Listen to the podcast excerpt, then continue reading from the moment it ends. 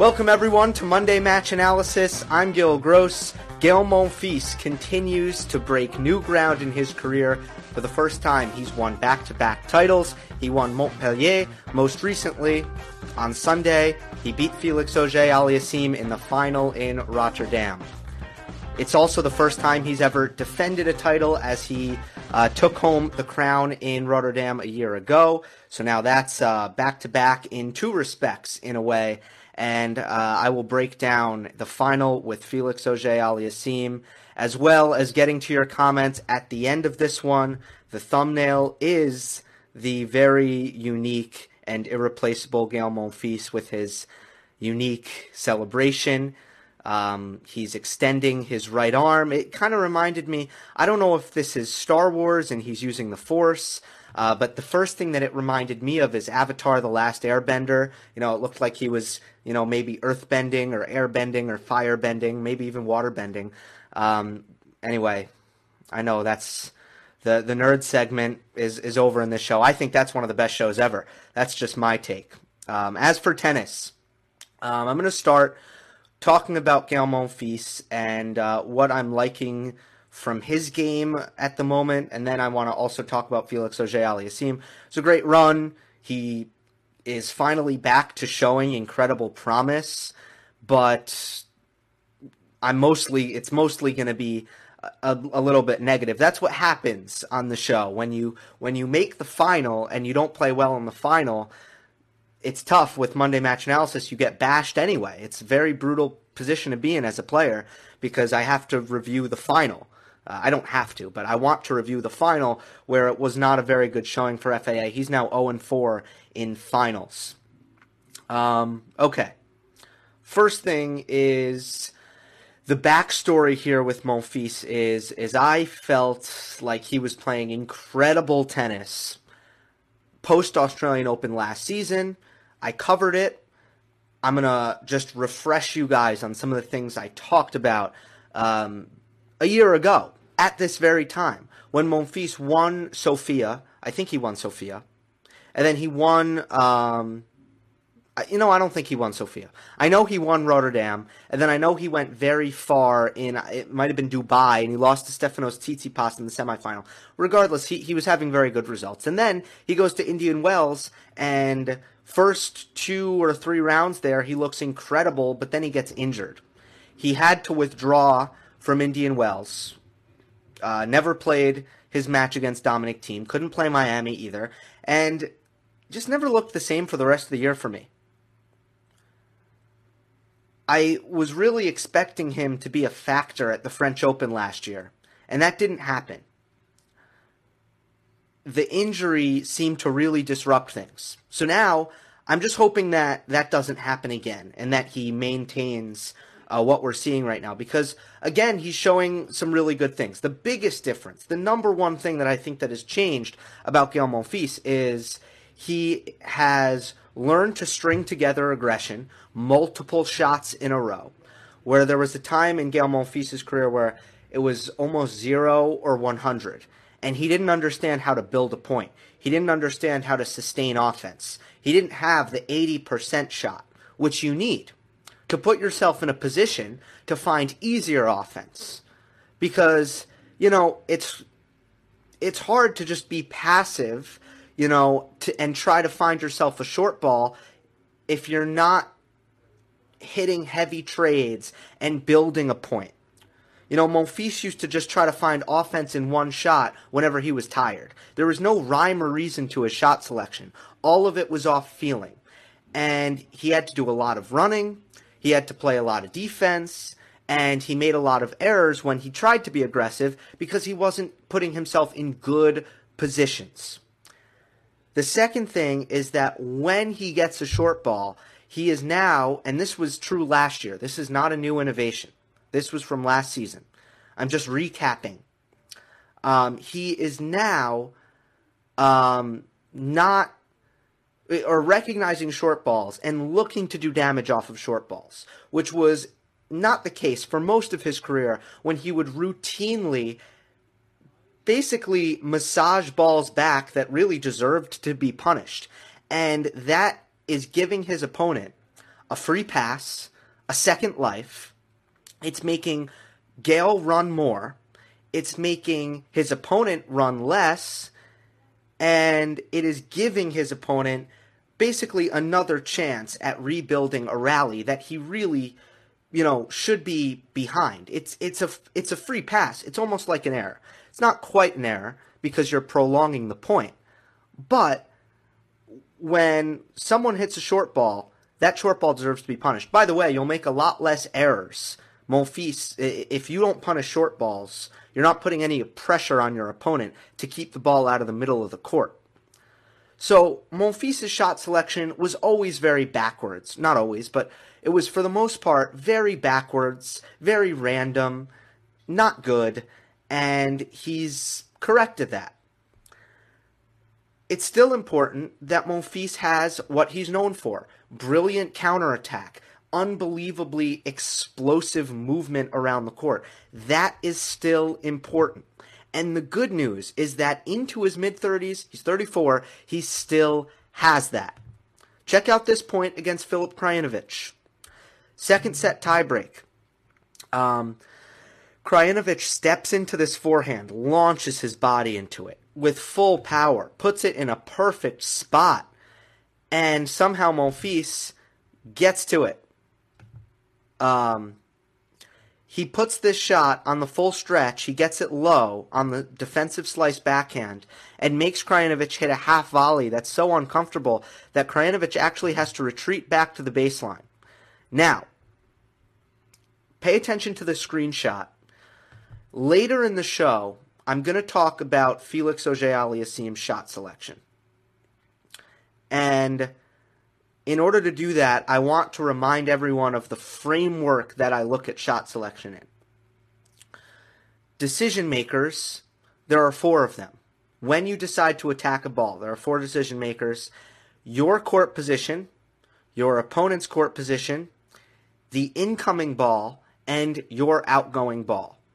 The fourth one kind of has an asterisk, an asterisk, I should say um, because you've already hit the ball. So really, that just has to do with if you go to the net or how you position yourself on the court. But um, if we're focusing on the three main decision makers, uh, Krajinovic has hit a weak outgoing ball because it was a half volley that's going to float up in the air with no heaviness whatsoever uh, court position is good. He's inside the court. And Krajinovic's court position is extremely problematic because he's not ready to defend because he hasn't retreated far back enough because he was at the net.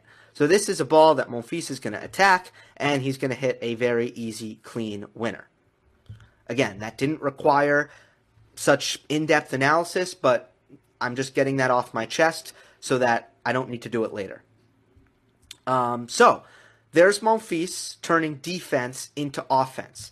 He can still do that. That's still a unique skill. But at the end of the day, it's Monfils, the, the change that he's made, because he's always had that in his game. The change that he's made is the routine neutral rally, um, attacking in um, in succession instead of in one, not hitting lazy, weak trades trying to generate offense um, anytime he gets a short ball and not just letting his opponent off the hook and prolonging the rally for no reason whatsoever. Uh, those are the most important things. He he remains a very willing defender. He still has a really big first serve, and those are other things that he brings to the table. But uh, last year he got better at the net. He learned to use his athleticism in other ways to close the net faster than most players could close the net. And this year, I've found watching him in Rotterdam, I've I've found that um, he's using his power in ways that are a lot more repeatable than how he used to use his power. He's really become very good with his forehand at attacking no pace balls, even even if they're deep. He's really really strong from the baseline. I mean, he can hit the ball as big as anyone on tour. Um, but oftentimes he's only used his power and his strength in counter-attacking scenarios from the back of the court, cre- generating offense from defensive positions. He's he's learning and he's doing a better job at using his power um, to attack weak outgoing balls that are maybe deep in the court that a lot of players on tour can't attack. Monfils has the power to generate his own pace. So he's doing a good job with that. It's a good title run. Um, speaking specifically about the Felix match, Monfils wasn't aggressive at all because he didn't need to be. He stuck to a game plan. It worked. He hung back in the court. He committed himself to defense. He committed himself to consistency. It his it was all he needed to do. Felix was not putting enough balls in the court. He could not find the range on his forehand. He could not stay in rallies. And it became very clear very early in the match that the risk to reward ratio on FAA's ground strokes was not there. In other words, Felix was making a lot of errors, going for a lot, um, basically playing with very aggressive shot selection. But the problem was Monfils with his extremely defensive court position combined with his really, you know, high end speed was actually able to neutralize a lot of the offensive shots that Felix was able to get into the court. FAA never surrendered to the fact that it was going to be very difficult to hit through Monfils off the ground. And FAA never surrendered to that fact. He never let up in his aggression to try to make more balls in the court. And I think what a veteran player would do, what a Rafa Nadal would do, what a Roger Federer would do, Djokovic would probably just try to outlast him, wear him down. But I'll use, you know, Nadal and Federer. They would have just taken taken a little bit off the ball and go to the net. Um, if Monfils was trying to hang back, defensive court position, full out defense, is it going to be hard to hit through him? Yeah. What do you do? Take a little bit off your approach shot, make it in the court, go to the net. It's going to be an extremely difficult passing shot for Monfils uh, when he is 10 feet behind the baseline.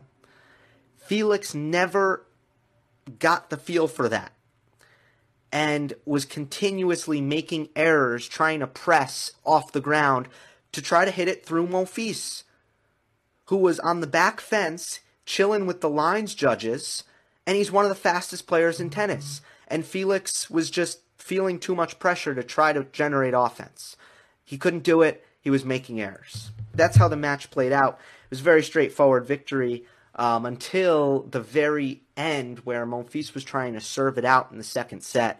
He was up two breaks in the second set, and Felix, for the first time, uh, relaxed so much in the match that he played his best tennis and got a break back before Monfils um, calmly and expertly closed it out. So, let's take a look at some of the shot selection from this match from FAA. It was a frustrating match to watch if you were an FAA fan, uh, or just for me, was hoping for a closer match because I didn't care who won. Um, so let's look at this shot for for example. This is a ball that Felix is taking on the rise. The outgoing ball from Monfils was pretty neutral, uh, somewhat unattackable. You can see Monfils' court position. He is about 10 feet behind the baseline, assuming that I'd say the back fence is 15 feet. 15 feet of room between the baseline and the back fence. Apologies for anyone who thinks in meters. I don't. Sorry. I know it stinks.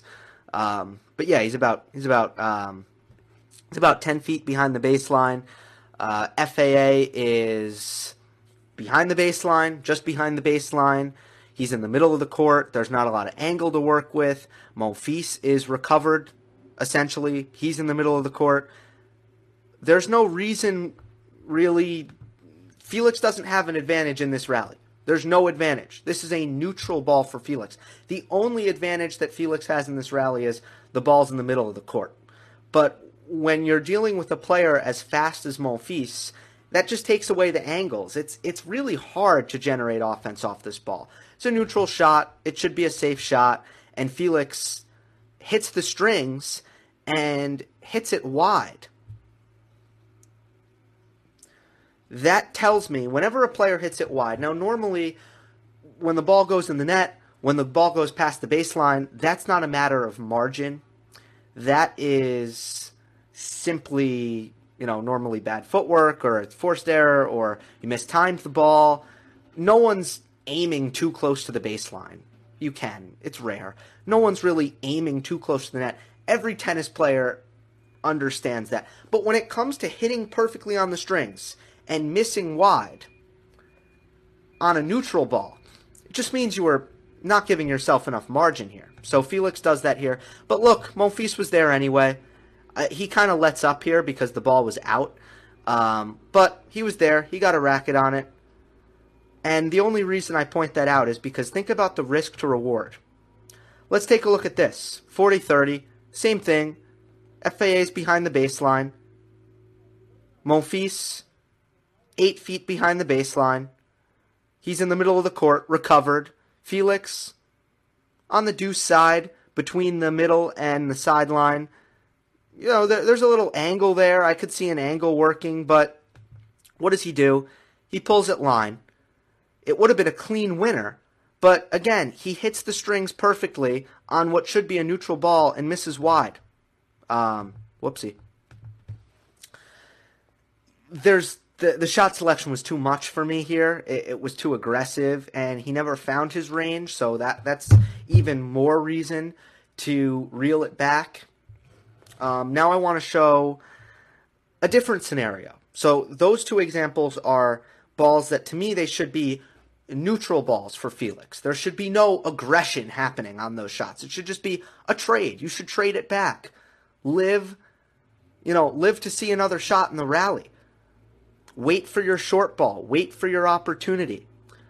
Um, this is another scenario. Now I want to show that I feel like Felix, even when he did have the edge in a rally, was too eager to finish it in one shot. And most likely, a more polished player, as I said, would have uh, would have figured out a way to take a little bit off these approach shots and just go to the net.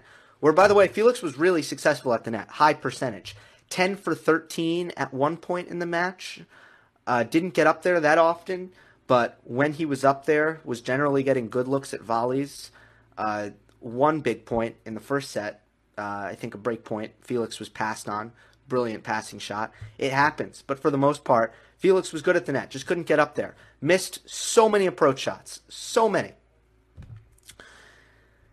So this is a this is an instance um, where Felix does have the edge in the in the rally. He's in good shape. Monfils' court position, bad. He's off the court. Outgoing ball, attackable. Felix does such a good job of taking the ball on the rise to take time away. Uh, that that will cut down on the time that Monfils has to cover, uh, recover rather, to the middle of the court. So the line is open. It's going to be hard for Monfils to even split step because he's that far off the court, which means even hitting it behind Gael could be a good play. The way that FAA is able to take the ball on the rise and how he cuts time off, it's it's Federer esque. It's a tremendous attribute that he has. Um, the line's wide open. Monfils is literally literally on the back fence. If this ball is anywhere in the vicinity of the sideline on the right side, Monfils is going to have a, a, a basically a, a nearly impossible passing shot. He might throw up a defensive lob. I mean, he's too far back to hit a passing shot. Essentially, it would take a miracle. But Felix, again, hits the strings and actually hits this long. And if video would display this better, if you could see this shot, you would see that Felix actually hit this forehand really hard down the line. Why? Why hit it hard? You don't need to hit it hard. If you look at the shots in tennis that are hit the hardest, generally, they are not approach shots. There's no, you don't need to hit approach shots hard. You need to take time away and put it in the right spot. The shots that are hit the hardest in tennis are from the back of the court, from behind the baseline. And with good reason. Because in a in a scenario like this, you know, you're inside the court, so by the way, it, it's a little bit harder to hit the ball hard. You have less court to work with. You got to make sure you dip it before the baseline. Um, obviously, sometimes it's there's just less margin when it comes to depth here, and taking time away is going to do the trick. That's why it's a that's why it is an approach shot because you have most likely taken time away. That's why you're able to get to the net. So he's trying to make this too good. And on the backhand side, um, you could see the same thing. Monfils off the court here. This is 3 1 in the second set. M- Monfils does a good job on this defensive backhand. I guess I don't have a screenshot for it. Uh, but FAA hitting on the rise. He takes it down the line. He hits the strings, and it goes wide. And guess what? If it didn't go wide, Monfils is there. Why? Because he is literally with the lines judges, and he is really fast. And it's really hard to hit it past someone who's as fast as Monfils and 15 feet behind the baseline. So Felix aiming for lines here and making errors is the risk reward is completely off. Now I just want to quickly show you Monfils. Uh, this is him. You'll see him do, you know, making a similar play. There's the first shot. It gets FAA off the court. It's a great angle. Felix defends cross court, and the court's open. And cool, calm, and collected, Monfils just steers this down the line. He does not hit this hard. He does not hit it particularly close to the lines, but he took time away and he had Felix off the court. So it's it's an easy winner. This ball bounced twice before it got to the baseline. Um, oh, I guess this was the defensive backhand. I put it out of order. Anyway, that ball bounced twice before it hit the back fence. He didn't hit it hard. The the forehand approach shot that Felix hit, that was out. Um, that didn't that blazed across the, the back of the court because he tried to nail the ball. So, this rant all to say that I think that Felix is lacking a little bit of uh, feel at the moment. At 19 years of age, there's so much time for him to develop, but he's going for too much, overcooking his shots a lot of the time, hitting the ball harder than it needs to be hit when he's inside the court instead of, uh, and maybe that's lack of trust in his volleys. I don't know. Um, but he simply could not make this a contested match because he couldn't hit enough balls in the court here, unfortunately. When Felix is on, he is so difficult to deal with. He is so quick. His footwork is so good. He's so explosive. He's so on top of things that his court position can be extremely aggressive, and he still manages to find himself forehands a la Roger Federer.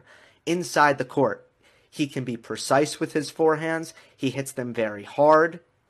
He hits them without a lot of shape, like lasers.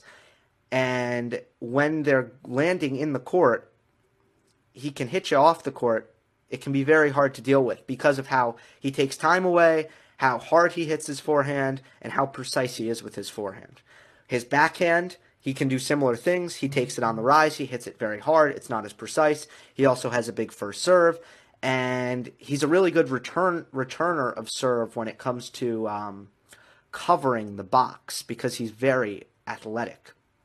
The first thing I saw with Felix was, oh my God, this guy's got an incredible offensive repertoire has so much firepower, so much weaponry, but combines it with elite athleticism. And that's why I was so enthused. I still am enthused. I don't want to speak in the past tense here, but that's that's what was immediately so compelling about Felix's game. Unfortunately, you you you need to be able to use what you have when it comes to Felix's athleticism. And he does not use it because he does not play defense um, regularly.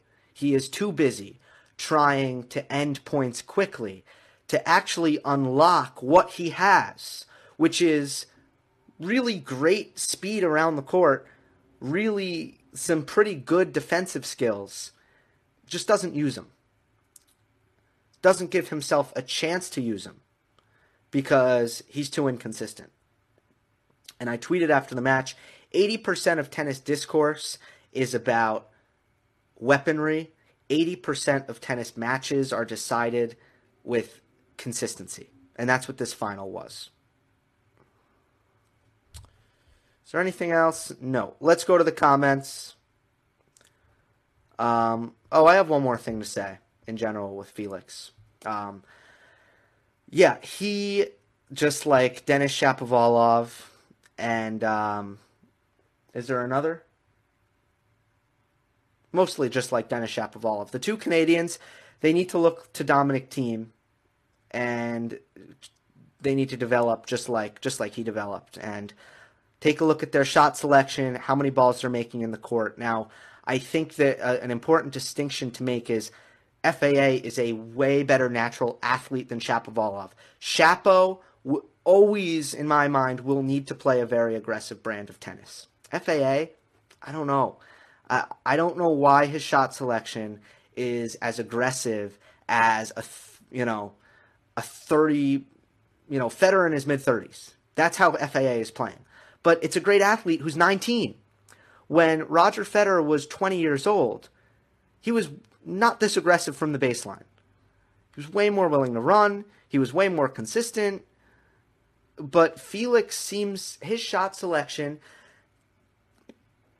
it's like he plays on the forehand side like Matteo Berrettini. He doesn't need to. He's fast. So um, I'm a little bit at odds with FAA's shot selection.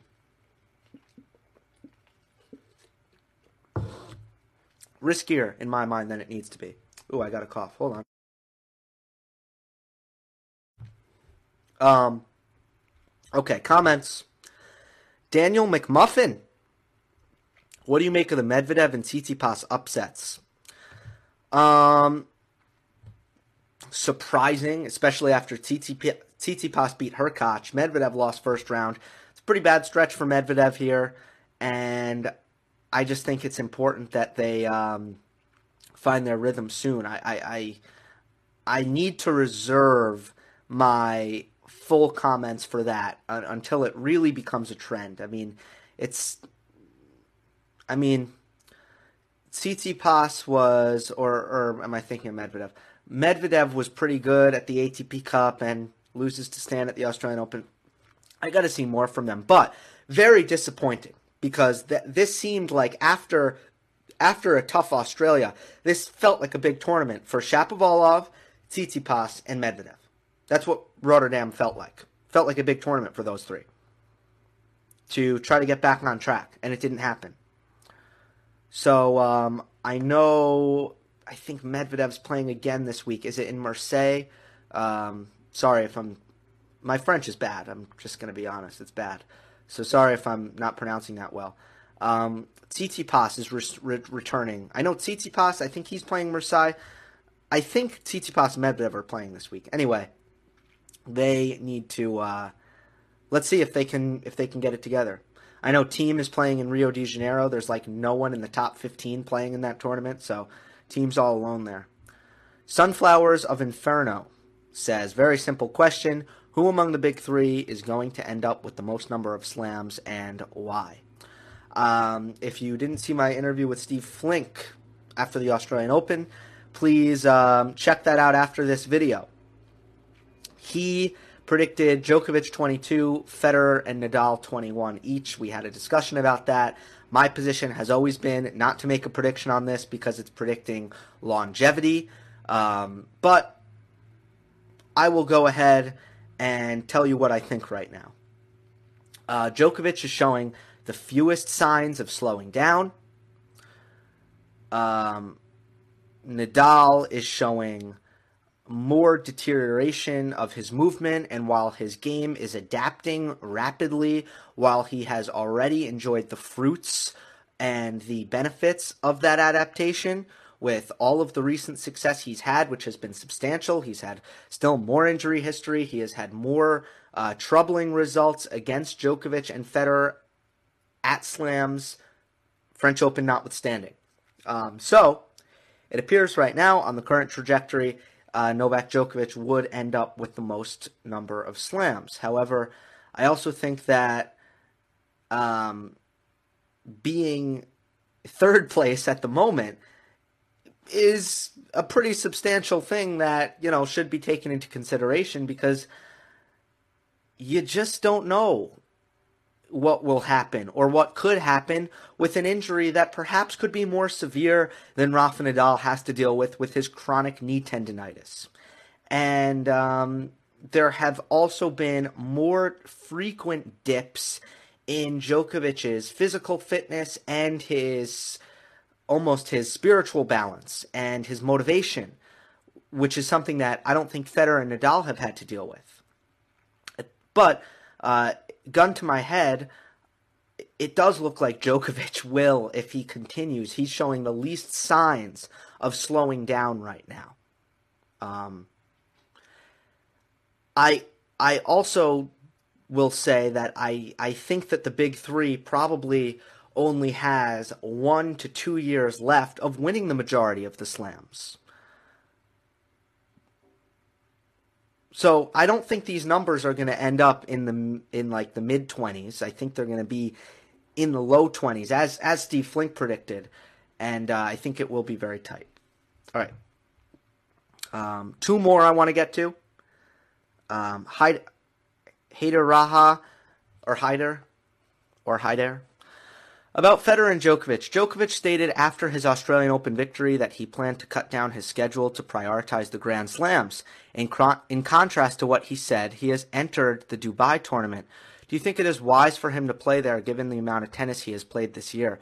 On the other side, Federer announced the French Open would be his only clay court appearance. Again, how wise is this from Roger, knowing that Thiem and possibly even Medvedev will likely overtake him before the grass season.